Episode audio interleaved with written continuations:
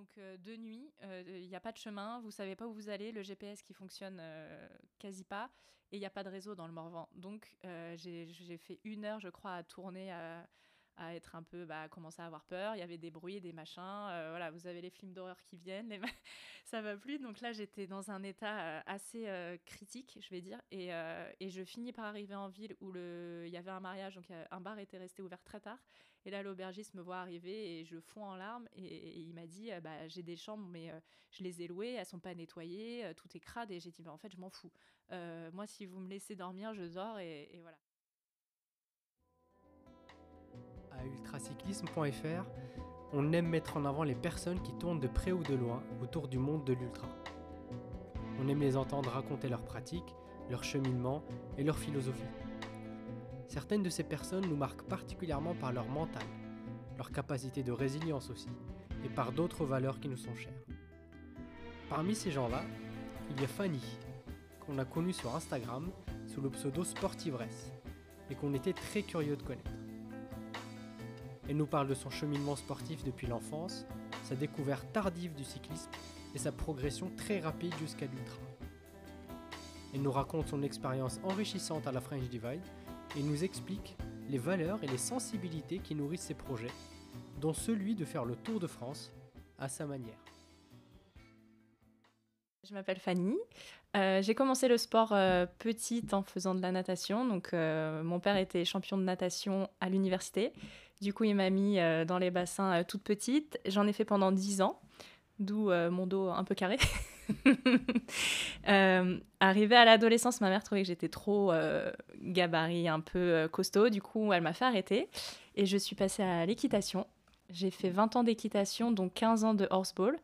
Donc le horseball, c'est une discipline qui allie rugby et basket à cheval. C'est considéré un peu euh, dans le milieu comme euh, le sport un peu barbare euh, de l'équitation. Du coup, c'est un peu mal vu et la fédération n'a jamais voulu officialiser ce sport parce que c'était trop, trop dangereux, entre guillemets. Et du coup, j'en ai fait 15 ans, dont les championnats de France 4 années de suite, dans une équipe de région parisienne. J'ai commencé sur des poneys, double poney et à cheval à la fin. Euh, arrivé sur Paris, l'équitation euh, n'était plus possible parce qu'en fait, à l'époque, je vivais en banlieue parisienne, donc euh, on pouvait accéder plus facilement au club. sur Paris, c'était plus compliqué, plus cher. Donc j'ai stoppé, je me suis mise à la boxe et à la course à pied. Donc j'ai fait deux ans de boxe anglaise dans une cité. C'était un peu compliqué parce que j'étais la seule fille et les garçons n'acceptaient pas trop qu'il y ait une fille dans l'équipe. Donc je faisais pas mal, euh, c'était des entraînements découpés, euh, on faisait une heure d'entraînement, une heure de combat, et sur les combats, il y en avait certains qui aimaient bien me, me rouer de coups, et je finissais pas mal euh, le nez souvent en sang, donc à la fin, j'ai fini par être que avec mon entraîneur, qui, pour que je sois un peu plus, comment on dit, en sécurité, on va dire, même si c'était pas dangereux, mais juste voilà que ça se passe un peu mieux. Donc j'ai tenu deux ans à faire ça. J'ai passé mon gant rouge qui est le stade pour pouvoir faire des combats. Du coup, j'ai fait un seul combat euh, où on m'a mis KO. et à partir de là, euh, je me suis dit que c'était pas trop pour moi les combats, mais l'entraînement me plaisait, donc j'ai continué à faire euh, juste les entraînements de boxe.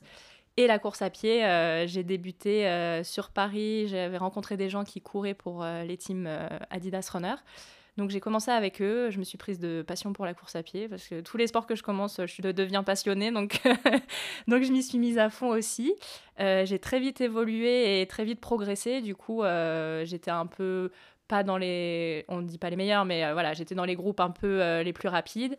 Du coup, on m'a vite repérée et j'ai fini au bout de trois ans par devenir capitaine c'est les, les capitaines sont les personnes qui gèrent en fait les, les groupes parisiens. Donc il y avait neuf groupes à Paris.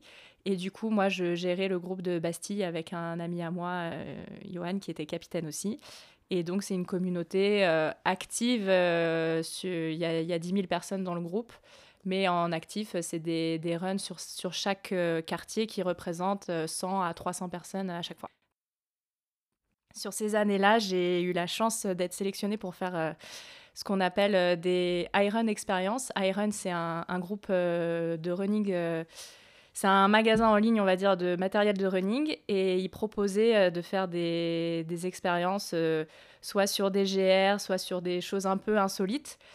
Et on partait quelques jours pour faire des parcours. Et moi, j'avais été sélectionnée pour faire le tour de l'île de Minorque. Donc on est parti sur quatre jours. Et tous les jours, du coup, on faisait une cinquantaine de kilomètres avec, je pourrais plus dire le, D+, mais on a fait quatre jours comme ça pour faire compléter tout le tour de l'île.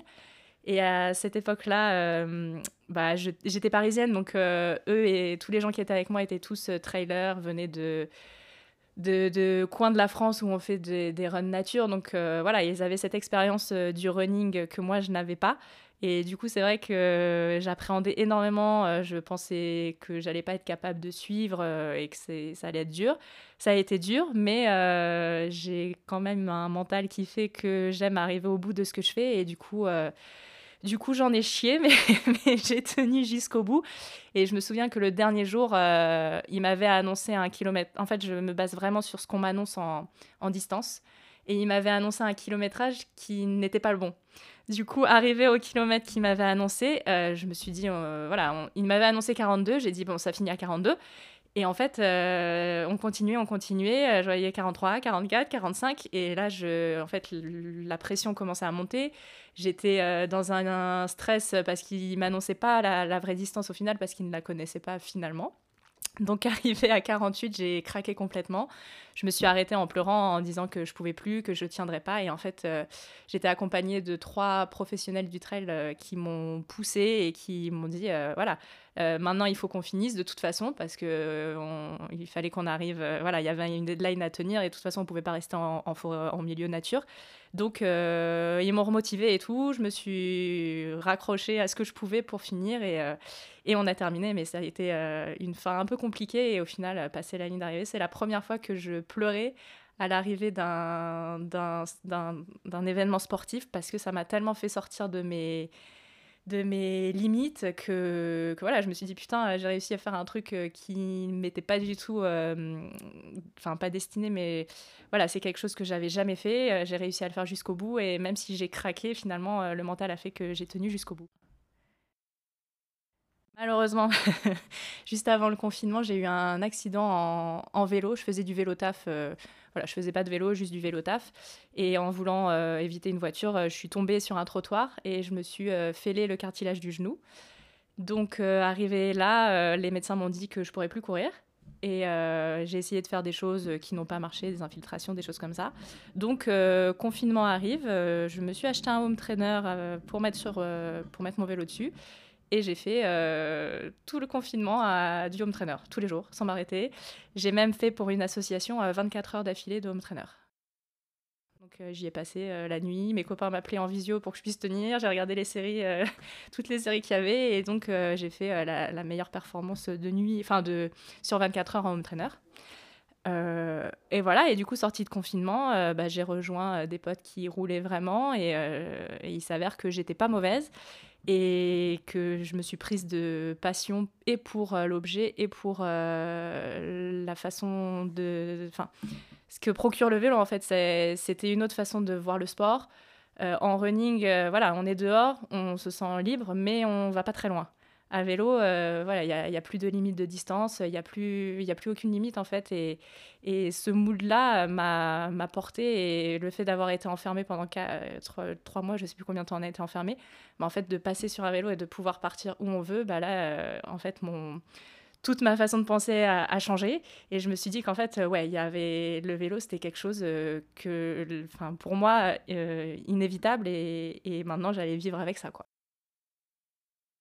Euh, de là, je me suis quand même dit, enfin tout le monde me disait que j'étais assez costaud euh, niveau euh, voilà performance en vélo. les gens voyaient que je pouvais faire quelque chose, donc je me suis un peu encadrée, on va dire, à, essayer de faire des sorties, un peu d'intensité, et je me suis lancée sur les ce qu'on appelle les packs sur les anneaux cyclistes.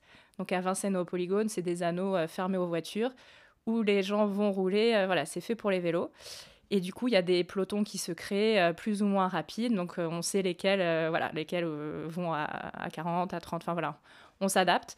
Et donc, moi, tête baissée, je me dis, je vais aller dans le plus gros parce que tant qu'à faire, voilà. Donc, je me suis intégrée dans ce groupe-là. C'est un mec qui m'a vu rouler toute seule et qui m'a dit, bah, suis-nous. Donc, il m'a fait venir dans ce groupe, sauf que un des gars à qui bah, je me suis placée devant un, gars et ça ne lui a pas plu. Donc voilà, on fait quelques tours et au bout d'un moment, je sentais qu'il essayait de, de, reprendre sa place. Et de, au fur et à mesure, il me poussait, il me poussait avec le vélo. Et voyant que je ne partais pas parce que j'étais lancée et je tenais, il a fini par me pousser à la main. Donc il m'a fait sortir du peloton euh, sans se dire que c'était dangereux ou quoi. Bon, je suis pas tombée, mais sur le coup, je me suis dit bon bah voilà, il n'était pas content, euh, rien de grave. sauf que quand j'ai rejoint mes potes, ils m'ont dit mais euh, c'est que c'était assez dingue d'avoir fait ça parce qu'étant étant donné qu'il y avait 40 personnes derrière, si je tombe, tout le monde tombe. Enfin, l'accident était aurait pu être costaud et en fait, je pense qu'il n'a pas aimé qu'une fille euh, soit devant et, tienne quelque chose comme ça, parce qu'il n'y avait pas de fille qui, faisait euh, ce genre de, peloton euh, au moment où j'ai commencé.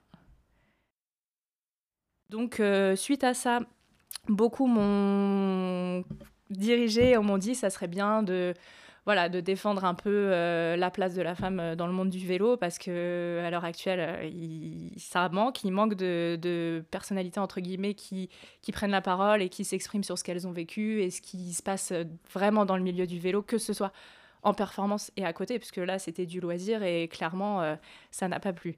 Donc c'est de là où est née l'association Watt, donc euh, j'ai créé euh, ce groupe qui était une communauté au début. Euh, je voulais rassembler en fait des gens qui défendaient ces valeurs de promotion du cyclisme féminin et de bienveillance et de partage. Tout ça dans la mixité parce que pour moi le message est plus fort s'il est porté par des hommes aussi. Et mine de rien, moi, c'est les hommes qui m'ont mise au vélo et qui m'ont porté et m'ont poussé à faire ça. Donc pour moi, il était inévitable que les hommes fassent partie de l'aventure. Donc ce groupe a été créé il y a un an. Et euh, je pensais pas, mais ça a pris euh, un. L'engouement a été là, euh, les gens été vachement demandeurs, vachement. Beaucoup d'hommes ont intégré le groupe justement et ont demandé à plein de filles de venir. Donc voilà, il y a eu un élan surtout sur Paris, voilà, de motivation. On a fait des rides, des initiations pour apprendre aux, femmes vraiment à, reprendre confiance, à leur apprendre les règles sur les anneaux justement roulables et euh, qu'elle puisse intégrer elle aussi euh, sans problème euh, les, packs quoi. Donc gros gros ça a été ouais un, gros gros une belle réussite pardon. Et du coup, ça, je l'ai monté il y a un an. On m'a rejoint. J'ai fait venir quatre ambassadeurs qui maintenant font partie intégrante de l'association. C'est les membres actifs. Et on a créé le club il y a deux mois le club FFC euh, Watt, qui, qui, lui va tourner plus. En fait, euh, maintenant, ça fait une sorte de pôle dans, dans cette communauté. Il y a un pôle euh, loisirs, communauté, où ça reste des rides sociales, où on va initier les gens, qu'ils soient débutants, que ce soit des femmes. Enfin voilà, c'est pour tout le monde. Et ce pôle club qui va être plus tourné compétition pour que on arrive à terme à avoir peut-être une team femme, une team homme qui tourne sur des compétitions, qu'il y a un vrai peloton, euh, parce que moi, cette année, je m'étais inscrite euh, sur un club parisien pour lequel euh, j'étais, on était trois filles. Et effectivement, il y avait souvent que moi qui faisais les compètes, donc je me retrouvais toute seule sur des courses où, il y a des, des pelotons de 5-6 personnes. Donc quand on est tout seul, c'est compliqué de s'intégrer et de... Et voilà, c'est les, courses de vélo, c'est des courses de stratégie. Donc quand on est tout seul, bah, faut se mettre dans les roues, essayer de se faire discret. Sauf que moi, je ne sais pas me mettre dans les roues. enfin, pas que je ne sais pas, c'est que mentalement, je n'arrive pas à être derrière les gens. Donc, euh, souvent, je me mettais devant et je traînais tout le monde jusqu'à la fin et je me faisais. Euh, au sprint final, bah, moi, j'avais plus de jambes parce que j'avais traîné tout le monde. Donc, euh, voilà, ça m'a porté défaut toute l'année parce que je, suis un peu butée, je suis bélier. Donc, je fonce dans le tas, je fais mon truc et même si on me dit de pas le faire, j'y vais quand même. Donc euh, voilà, j'ai eu ce, bagage-là pendant un an où j'ai vu que bah, les femmes euh, dans, le milieu de la compète, euh, il n'y en avait pas tant que ça. Et que quand on se retrouve sur des courses, on a besoin d'être soutenu et avoir un vrai groupe. Donc le club Watt va permettre ça, j'espère. Il y a une fois en course où je suis arrivée, bah, du coup, vu qu'il n'y a pas assez de filles dans, la, dans les régions, on, on peut choisir d'aller dans n'importe quelle course avec des mecs. Donc, du coup, moi, je faisais beaucoup de courses mixtes. Et euh, la première que j'ai faite, euh, je pense qu'on était trois filles et je me suis mise devant des gars et ils ont dit ah bah super, ça va nous faire une motivation euh, d'avoir quelqu'un, d'avoir une nana devant nous. Donc bon, voilà, je, on sent le, commentaire quand même un peu graveleux mine de rien. et sur plusieurs courses en fait, en tant que femme, vu qu'il n'y a pas assez de filles, ils ne prévoient pas de récompense pour les femmes. Donc la voilà, ils appellent les trois premiers hommes euh, de chaque catégorie. Et pour les femmes, ils appellent la première. Et à ce moment-là, il y avait des bouquets de fleurs pour tout le monde, sauf pour moi. J'ai juste eu ma médaille et, voilà quoi. Et sur d'autres, ils n'appellent même pas, ils font pas de podium, voilà. Ils, partent du principe que comme il y a pas, il y en a pas assez, c'est pas, voilà, même s'il y en avait qu'une, ils feraient pas de l'eau, tu vois. Donc, donc voilà, ça a été des choses, je trouve, un peu dommages et qui, à mon sens, ne pousse pas les femmes euh, du coup à vouloir faire ça puisque au final il n'y a aucune reconnaissance euh, quand on fait de la compétition euh, voilà si on se on se fait chier entre guillemets à faire 70 bornes à sortir de ses d'aller au-delà de ses limites et qu'à la fin bah on n'a même pas une petite récompense voilà ça fait toujours plaisir même si on vient pas pour ça. Mais bon je trouve que la reconnaissance est pas est pas là et même si on souhaite que ça évolue bah du coup on fait pas trop non plus ça ne va pas dans le sens euh, d'une réelle volonté de faire évoluer les choses. Été 2020, j'ai rencontré euh, un groupe de riders euh, en fixe donc euh, le fixe, c'est un vélo, euh, votre, enfin comment expliquer? Il n'y a pas de, vous pouvez pas laisser vos jambes euh, se reposer, ça pédale tout le temps en fait.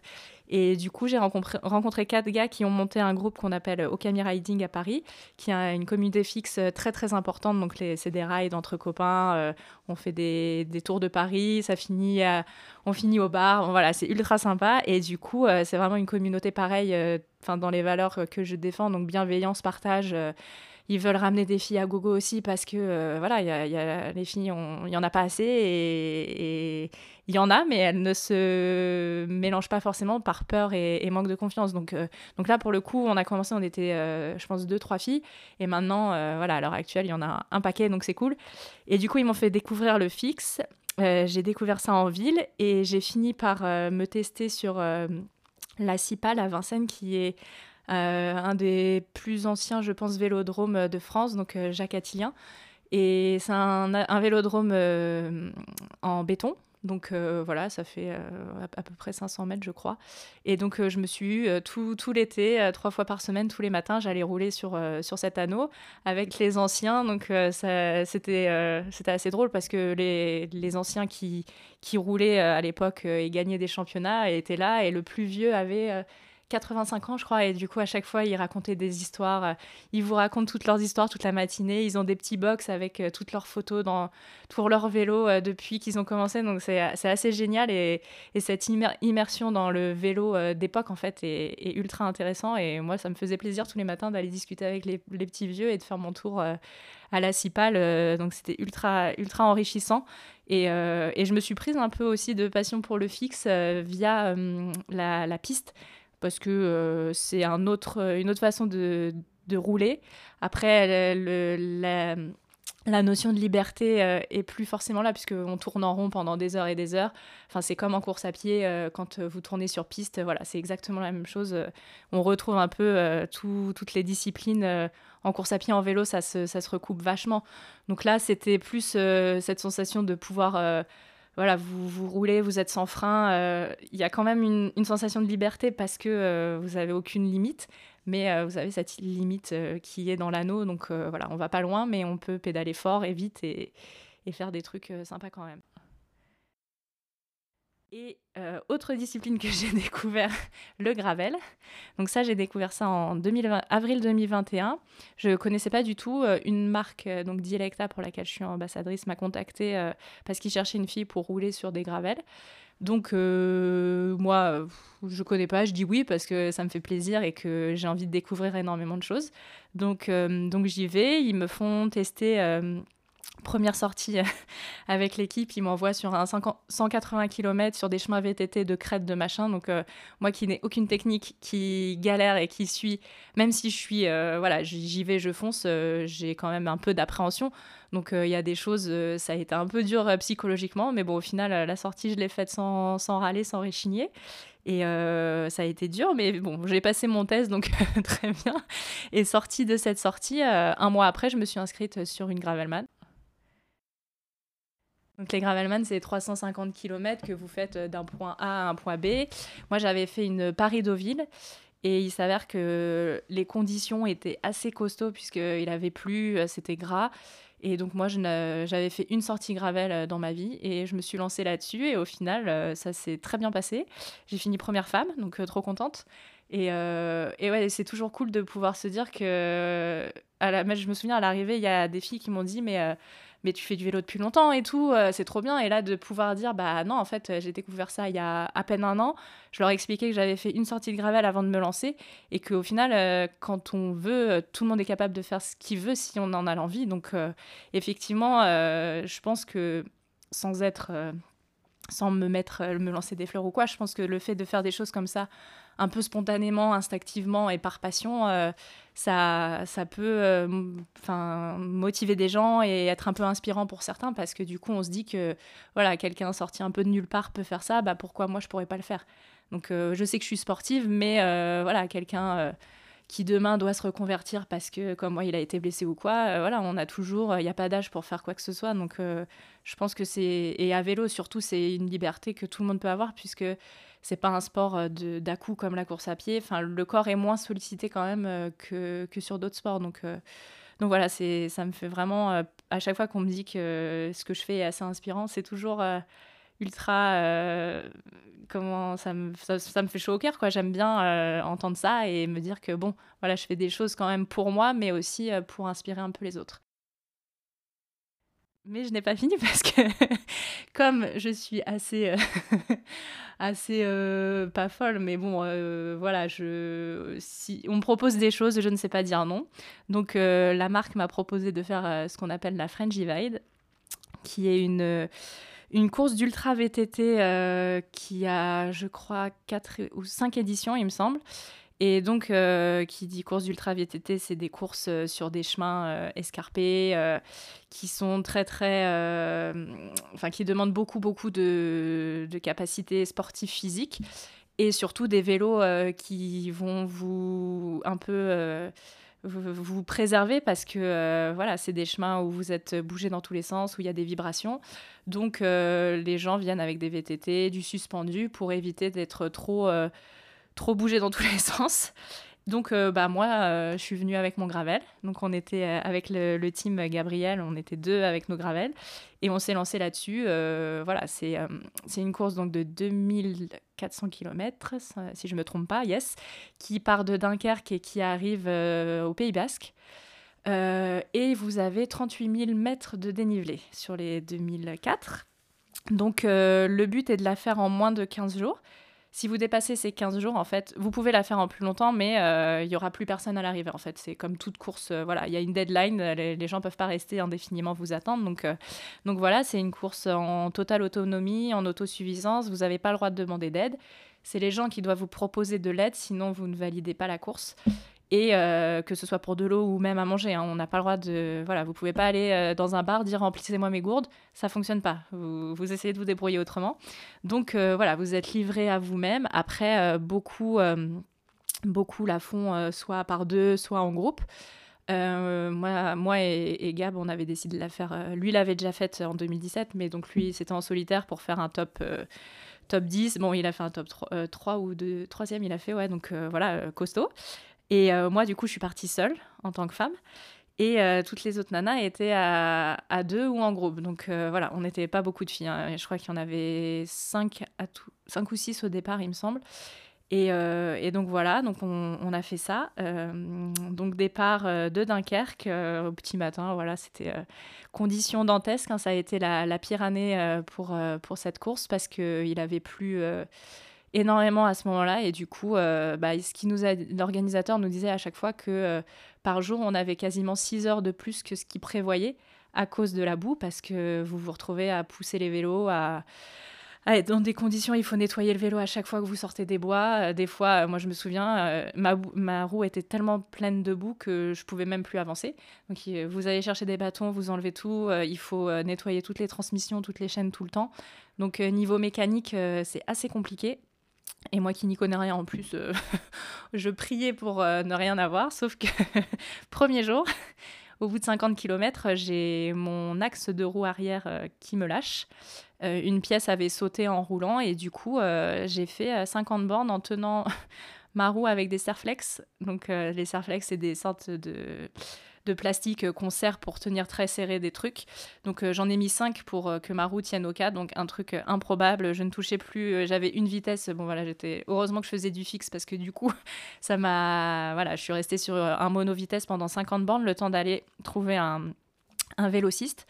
Donc ce vélociste très cool avait un axe heureusement, donc il m'a changé mon truc, mais Bon, il m'a dit, vu que ça tient à peine, euh, il n'était pas sûr que je puisse finir la course. Donc, euh, bah, j'ai dit, tant pis, de toute façon, pas le choix, je continue.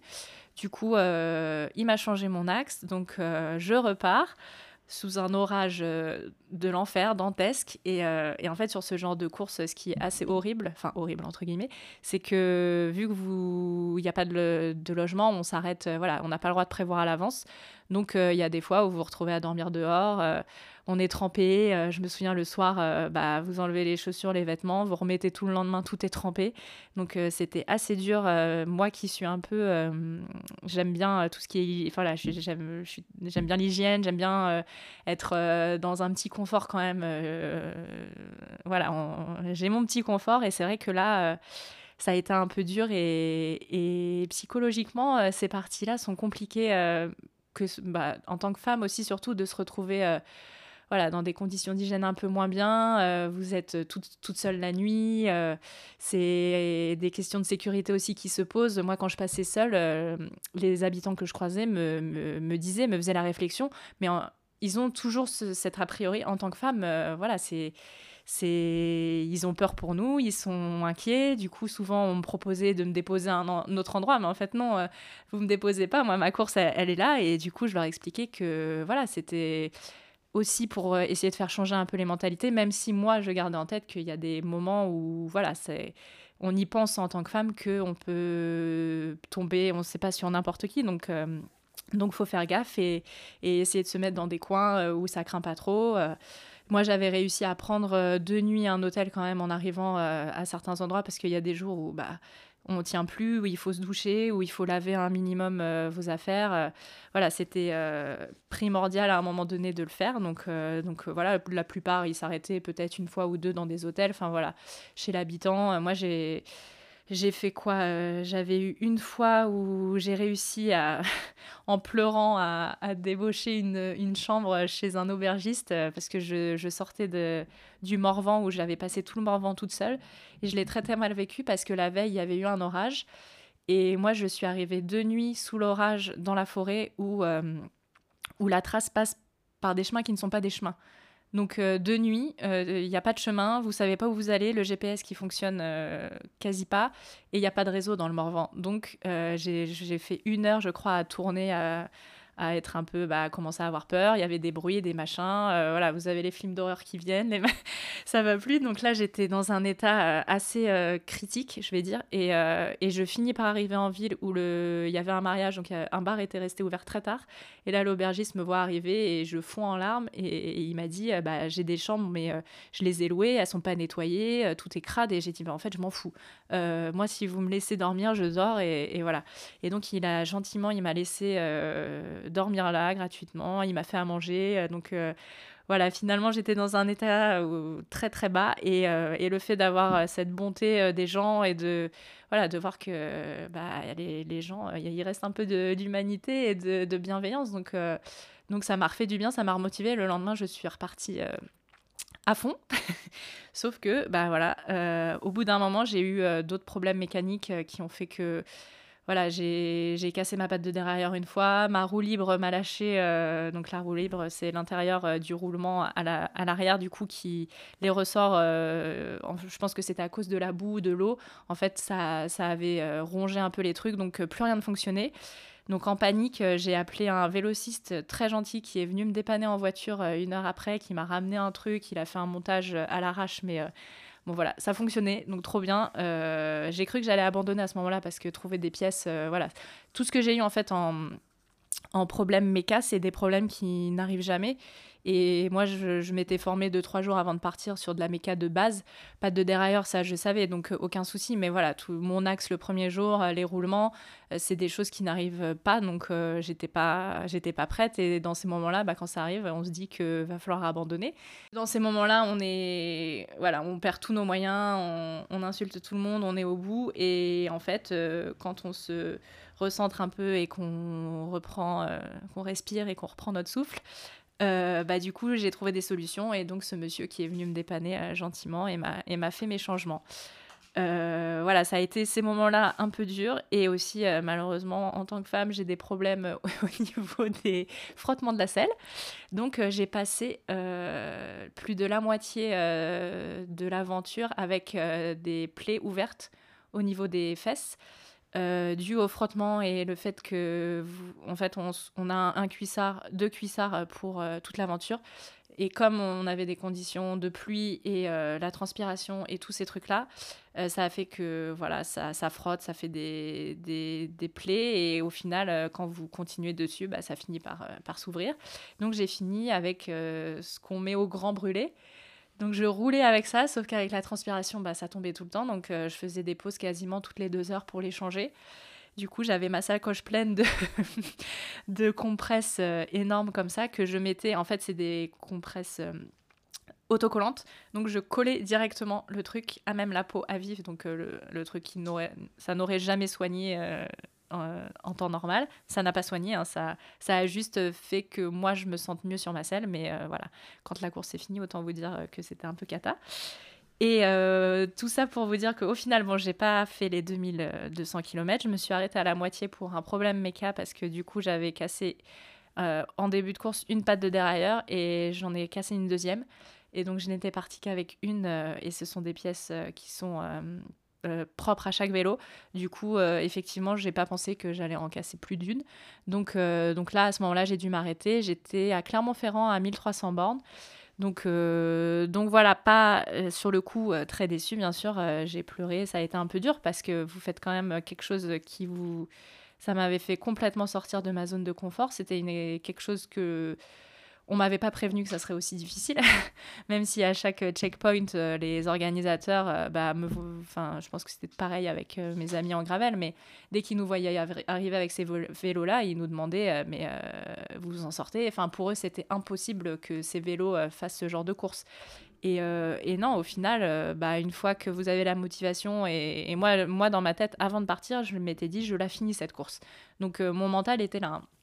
Je, voulais vraiment la finir et c'est juste que bah, quand il y a des problèmes mécaniques, on n'est plus maître du, des choses. Et, euh, et, mine de rien, le vélo, bah, ça dépend pas que euh, de la personne, on dépend d'une machine. Donc euh, si la machine ne suit plus, bah, bah, on peut pas, on peut pas continuer. Donc, donc voilà, j'ai arrêté à 1300 et, et je regrette pas de m'être lancée sur cette aventure, mais effectivement, quand on me demande voilà comment, ça, comment je l'ai vécu, je, je, dis sincèrement que c'est très difficile et que voilà, faut pas se lancer euh, dans n'importe euh, quelle aventure non plus. Euh, moi, je l'ai fait parce que je suis sportive et que je suis têtue et je voulais faire ce truc-là.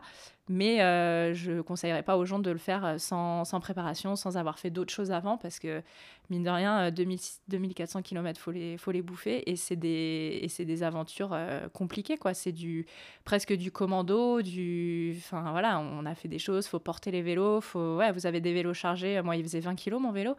Donc euh, on a, la trace n'est pas retracée tous les ans. Donc il y a des endroits où il y avait eu des tempêtes, donc il a fallu euh, escalader des arbres avec le vélo. Enfin, vous, avez quand même des passages qui sont euh, ultra compliqués. Donc mentalement, physiquement, c'est éprouvant et il faut, se dire que c'est pas des courses à, à, prendre à la légère. Quoi. Donc, donc je suis fière de l'avoir fait et de l'avoir fait même à moitié. En fait, c'est 1300, ça reste une distance enfin j'ai pas mon, le mot mais bon ça c'est ça reste bien quoi. Donc euh, donc voilà je suis je fière d'avoir fait ce, ce truc là euh. mais si peut-être que si on m'avait dit ce que c'était vraiment je me serais peut-être pas lancée euh, cette année peut-être plus l'année prochaine avec une vraie préparation parce que là j'avais pas de préparation concrètement j'avais deux trois mois de gravel dans les pattes et très peu de vélo au final puisque je venais de la enfin le vélo ça faisait un an et demi du coup au moment où j'ai fait ça. Donc donc euh, voilà, c'est des challenges, voilà, je l'ai fait et, et je regrette rien.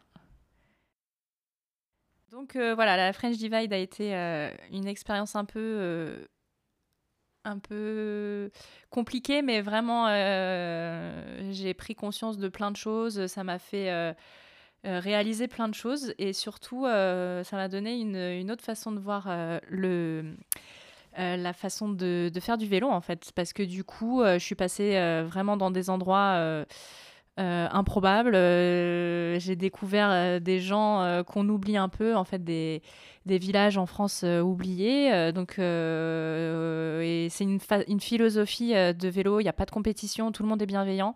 vraiment que, du coup, moi, j'ai vraiment apprécié. Et, euh, et j'avais fait aussi euh, une euh, l'arrivée, vous avez dû entendre parler de l'Alt Tour de Lachlan Morton l'année dernière. j'avais fait l'arrivée avec lui et il avait cette philosophie du vélo hors compétition. Enfin, lui est dans une équipe pro, mais du coup n'était pas sélectionné à, à cette époque-là pour pour être dans, dans l'équipe. Et du coup, il faisait tout euh, de façon alternative, donc euh, en pensant euh, le vélo autrement, sans, la enfin, sans la performance, non, parce que ce qu'il fait, c'est des performances quand même. Mais voilà, il, le vélo libre, faire des, des choses qu'on n'a pas l'habitude de voir, pas l'habitude de faire. Et ça m'avait énormément inspiré. Et je m'étais dit, bah, pourquoi pas faire quelque chose dans la lignée dans quelques années. Et voyant le cette année, le Tour de France Femmes euh, est lancé.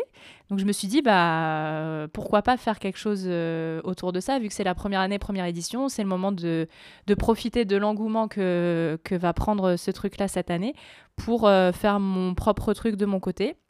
Donc, donc l'inspiration de Lachlan Morton m'a fait arriver à un projet que je lance en juillet 2022 qui s'appelle l'Intégral Tour qui est un projet, donc, euh, comme, bon, on va dire que c'est copié, mais enfin oui, l'idée première vient euh, de l'Alt de, de Lachlan, donc euh, c'est faire le Tour de France Femmes en solitaire, en totale autonomie sans assistance. donc huit étapes du tour avec tout ce qui est transfert que les femmes vont faire en voiture, les effectuer à vélo. Donc, euh, ça représente environ 1300 km avec, euh, je vais dire, il n'y a pas beaucoup de D+, parce que pour moi, du coup, par rapport à la French Divide, c'est plus trop... Euh, il y a 18 000 mètres de D+, donc, donc voilà, pour moi, la distance, là, me fait pas peur du tout, étant donné que cet été, j'ai fait ça exactement le même nombre de kilomètres sur la French Divide en 6 jours, en gravel, dans des conditions kata. Là, ce que je vais faire, ce projet, ça va être sur route, donc euh, beaucoup plus roulant. Donc euh, la distance me fait pas peur, mais du coup, vu que je veux que ça soit quelque chose de challengeant, je me suis dit, il faut que je le fasse en moins de 6 jours. Donc, ça fait du un peu plus de 205, 250 km par jour, sachant que à la fin, vous finissez par des cols monstrueux avec des pourcentages de, de pentes qui sont costauds. Donc, la fin va être très, très dure. Mais, mais voilà, j'ai envie de. En fait, ce projet va relier il y a la performance sportive qui sera là, mais au-delà de ça, euh, je veux mettre en avant et, porter les, valeurs de promotion du cyclisme féminin. Et aussi, euh, très important pour moi, parce que j'ai un côté très écologie, j'ai lancé euh, une association de, ramassage de déchets et du coup, je voudrais allier ce projet à ça aussi en mettant en avant, enfin tout le monde euh, le voit sur ses sorties vélo, c'est que ce soit à vélo, à pied, enfin n'importe où, euh, que euh, on est entouré de déchets et même en plein fond, en milieu de la France profonde, vous retrouvez des déchets dans des endroits qui n'ont pas lieu d'être. Donc, donc le projet a pour but de faire un peu de prise d'image aussi de ces choses-là pour qu'il euh, y ait une prise de conscience, même s'il y a déjà une prise de conscience qui est faite, mais que les gens se rendent vraiment compte que aussi nous, à, vélo, on rencontre euh, ce genre de choses et que sur des paysages qui vous coupent le souffle, quand vous voyez euh, une, un truc de plastique ou de machin, enfin des, des, poubelles, quoi, ça, ça, gâche un peu tout le plaisir que vous avez. Donc donc il y a une prise de conscience à faire et, et moi, ça, ça me ça m'apporterait beaucoup que euh, ces images après soient transmises euh, bah, dans des écoles, dans des aux plus jeunes en fait, que qu'on puisse initier les enfants déjà à, cette prise de conscience dès le plus jeune âge. Donc euh, voilà, c'est un projet performance sportive, promotion du cyclisme féminin avant tout, et euh, aussi écologie et, euh, et, et, aussi, petit détail en plus, aller un peu à la rencontre des gens,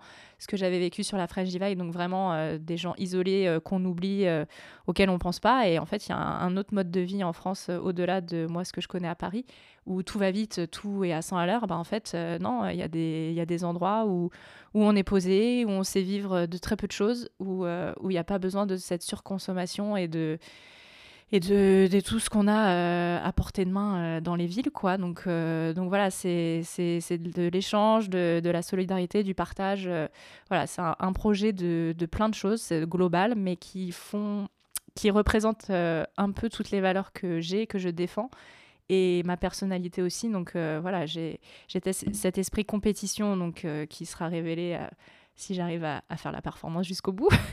et cet esprit très très sociable, j'adore les gens et du coup voilà, ça va ça va être euh, tous ces tous ces trucs là vont être recoupés dans ce projet là et que j'aimerais euh, réussir à, vraiment tenir en, en, image et à mettre en lumière. Euh, voilà, l'image va être très importante, donc ça, il va falloir que je sois un peu plus douée pour faire des photos et des films, des vidéos à vélo.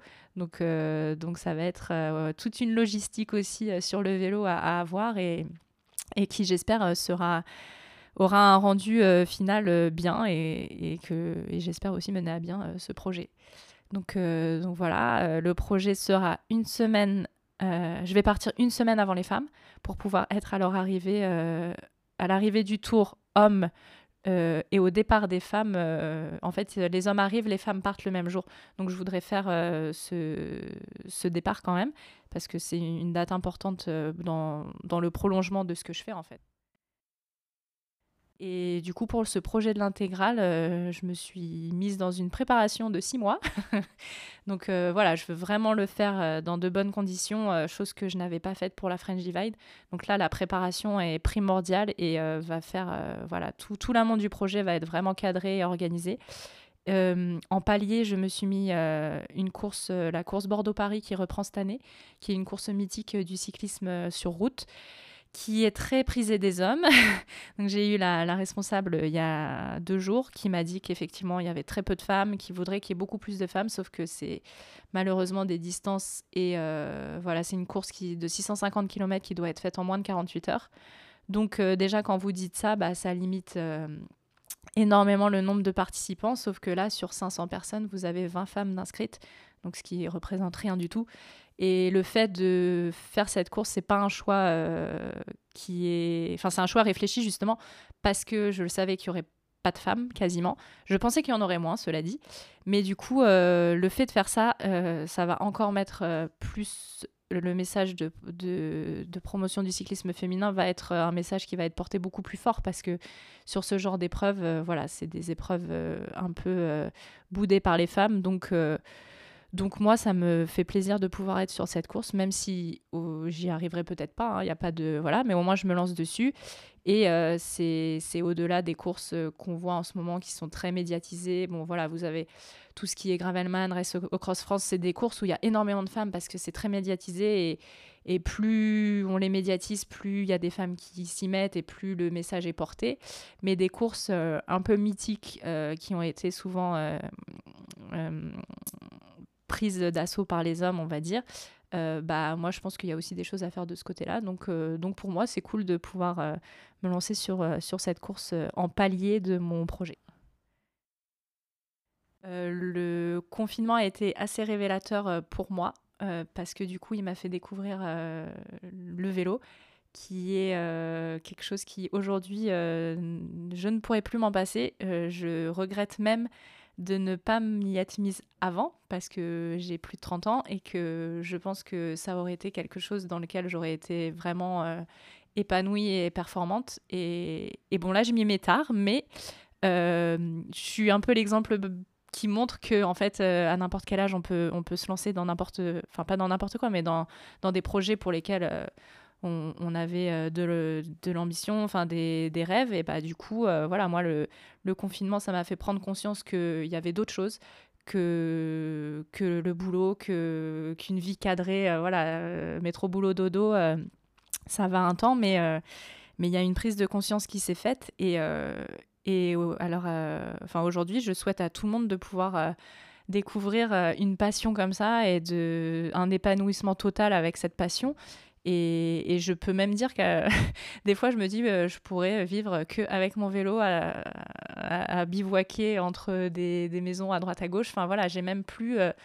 je me dis, on n'a pas besoin non plus d'avoir forcément. des, endroits fixes où rester. voilà, c'est on, est libre de pouvoir aujourd'hui bouger où on veut par n'importe quel moyen. Et le vélo, c'est un des moyens, je pense, les plus faciles, les plus pratiques. Et niveau écologie, c'est quand même ce qu'il y a de mieux. Donc, donc voilà, on peut, on peut faire le tour du monde à vélo. Euh. Pour moi, c'était c'est euh, une révélation totale. Euh. donc je je vais pas dire merci le confinement, mais si. Il y a des gens qui vont me détester pour avoir dit ça, mais, mais oui, non, je, voilà, je, je suis contente d'avoir trouvé ce, ce, cet objet et, de, et je pense que ça va rester jusqu'à la fin de ma vie.